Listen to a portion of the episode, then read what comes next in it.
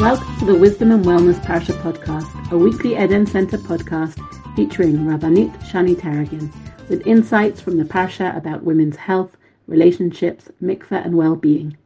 This podcast is hosted by the Eden Center that is transforming the mikveh experience by educating women how to use mikveh as the natural platform it is to connect to women's health, well-being, and healthy relationships. Read our weekly blogs on a range of fascinating topics download our wonderful publications, learn about our Balaniot and Kallah Teacher trainings, and support us at theedencenter.com.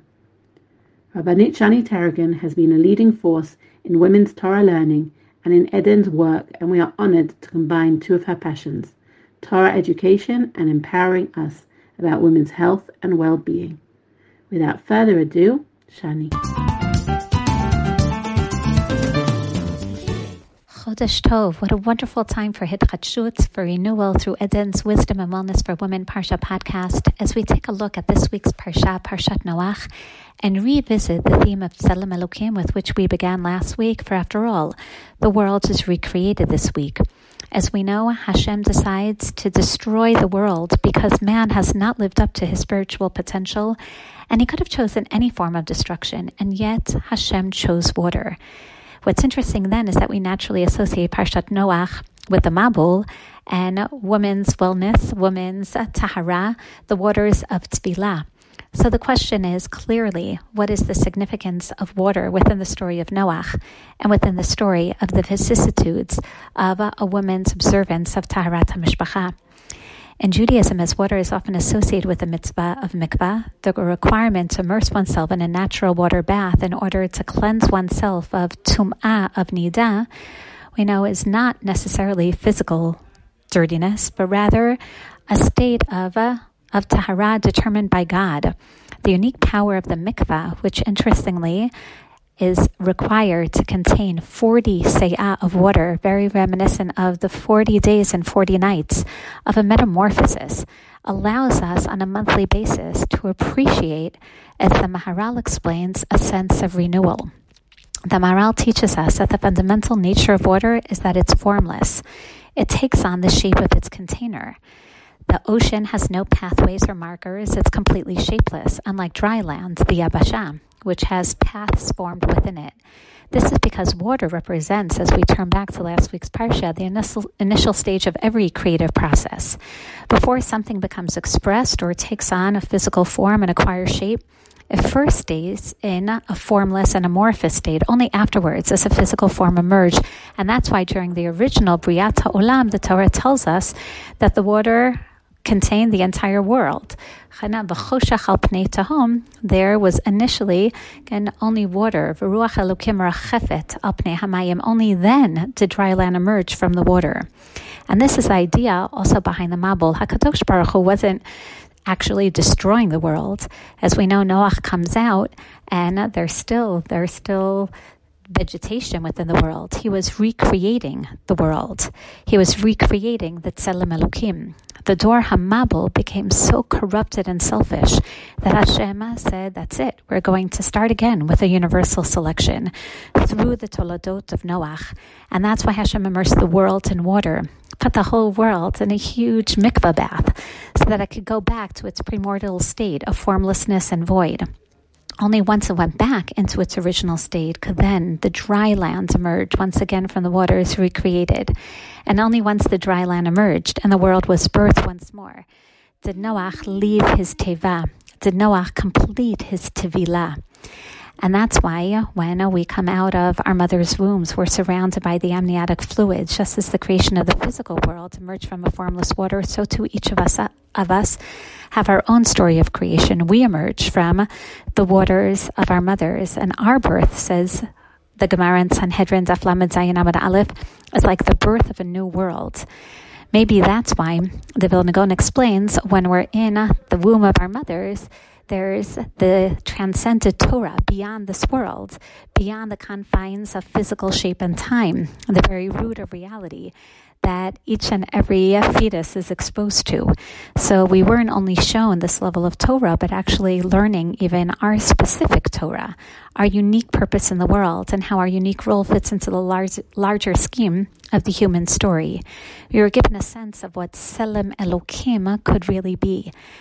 And uh, we see this not only in this week's Parsha, but there are numerous parallels between uh, this week's Parsha of uh, the Teva of Noach and the Teva of Moshe, the beginnings of the story of the creation of the Jewish people that begin with the salvation of Moshe through a Teva, and uh, the beginning of Am Yisrael as they leave Mitzrayim through the waters of Yam Suf. The Midrash explains that Am Yisrael actually came out on the same side that they entered Mitzrayim.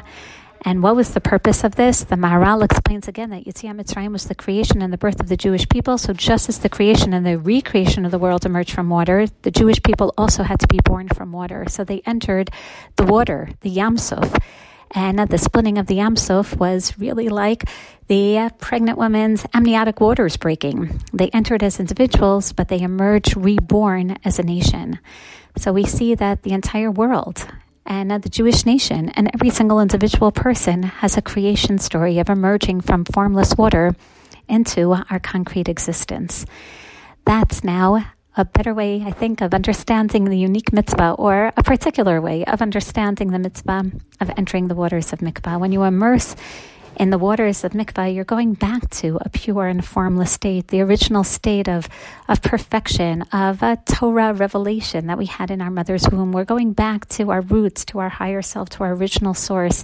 And by doing so, we wash off all the, uh, the negative influences. We reattach ourselves to our true self and we emerge reborn on a monthly basis and recreating ourselves, taking on a, uh, a new form and shape, being reborn now we understand why there are certain times when the mitzvah of mikvah is mandated. A Jewish convert, for example, must immerse him or herself in the waters of mikvah as the final step in the conversion process because a ger kinola dami, a Jewish convert is considered to be born anew, and therefore he, she immerses in the mikvah, the medium of recreation, and emerges reborn.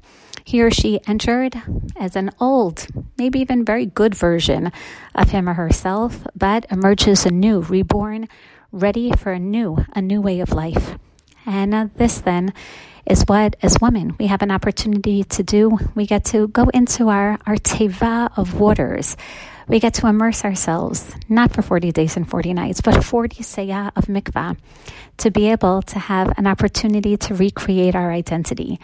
And as we look back at the story of Noach, we realize that, as the Midrash says, Noach says to Moshe, Look, I'm greater than you because uh, I saved myself from the Mabul. And the Midrash actually criticizes Noach. No, you only saved yourself. Look at Moshe Rabbeinu.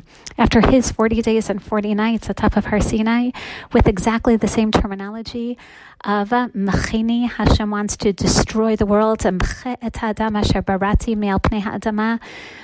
is the one to say, No, Mechini na Moshe is the one to say, no, when we're reborn, it also means looking beyond ourselves. Moshe says, erase me, HaKadosh Baruch Hu, and save Am Yisrael.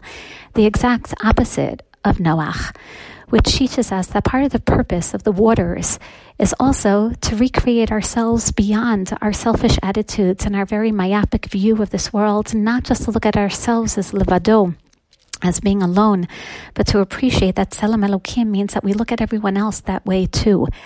And that's why, if you remember the source from last week in Pirkei Avot, when Rabbi Akiva in Perek Gimel Mishnah Yud Dalet says, Chabib Adam Shenivra B'Tselem Chiba Yitera Noda'at Lo Shenivra B'Tselem. That there is an even greater love that man now knows that he was created B'Tselem Elokim, and he doesn't quote from the beginning of creation, from Perek Aleph and Perek Bet, and Parsha Bereshit of the concept of Tselem Elokim, but rather quotes from this week's Parsha, Perek Tet Ki B'Tselem Elokim Asat Adam. Now clearly because man actually wasn't around to know that he was created B'Tselem Elokim in Bereshit, But when we're reading the Torah, we know that man was created b'tzelem Elokim. So why does Rabbi Akiva choose specifically this pasuk from Parshat Noach? And the answer lies in the continuum of what Hashem says when Noach comes out of the Teva and he's recreated as a Tzelem Elokim with the same mandate at the beginning of the creation of man of Pru Urvu Umelu et Haaretz. He's told this time that Shofech dam ha'adam ba'adam damo yishafech. That man, albeit he may be able to consume animals now, he cannot, cannot kill another person. And the reason for this is ki b'tzelem elokim asa et ha'adam. When Noach comes out of the Teva, Hashem says, okay, now you're going to be reborn, not only as a zchut, not only as a merit in the Tzelem Elokim, don't only view it, as we discussed last week, Hillel Zaken, as an honor to literally take care of the body that Hashem gave us, but now that merit of the body goes hand in hand with responsibilities and not only responsibilities to ourselves and taking care of ourselves physically and emotionally and psychologically, but kibbutz elokim asa et adam, and therefore look beyond yourselves. It comes with responsibility not only to yourself but to others.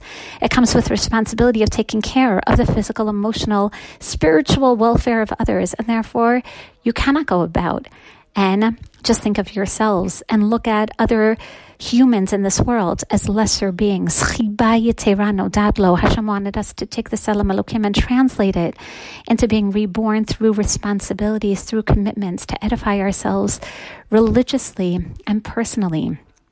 And maybe that's why Noah first had to go into a teva a teva wherein he would look at himself and at the same time take care of all of all of, of creations, take care of feeding the animals.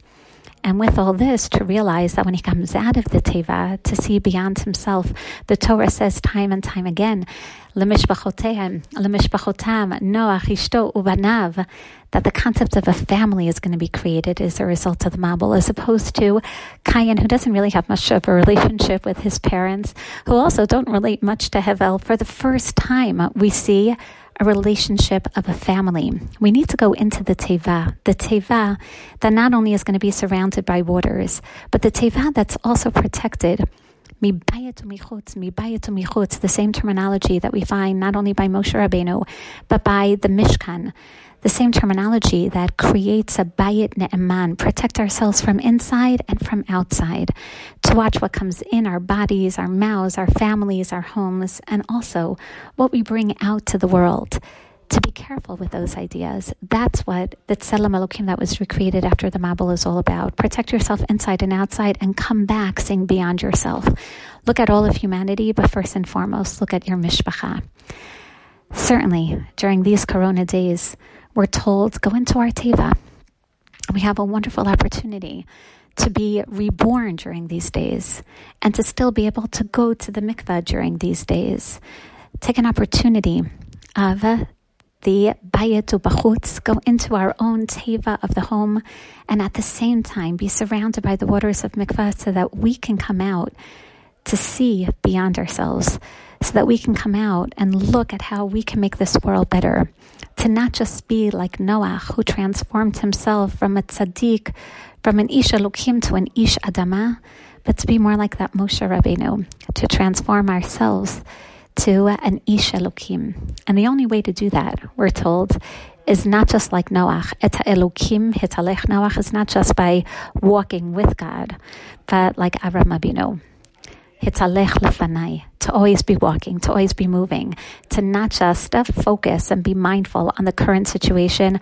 Oh my, we're living during corona times. This is so frustrating. But to ask ourselves, okay, how is this going to make us better? We're now in a teva. To already think now, how are we going to come out of our tevot? How are we going to come out of the waters of mikvah? How do we want to recreate ourselves? How do we want to recreate our families? How do we want to ultimately recreate this world? Make it a greater, less selfish world, recreate our Tzelem Elokim. And although as women we have this opportunity of doing so on a monthly basis, this year around, this cycle of Torah, we've had a few months in which to do this. I hope that we maximize our Teva, our Mabul and Mikvah waters, and Be'ezrat Hashem, come out of our Teva that's protected from inside and from outside, and see the world differently, recreate ourselves as Tselem Elokim, more sensitive to the people around us. Shabbat Shalom and Chodesh Tov Mevorach. Is there someone in your life that you want to honor? Someone who has helped you out or inspired you? Maybe it's a medical professional or a teacher or a yoetzet who went above and beyond to help you, or a yahrzeit or death that you want to mark.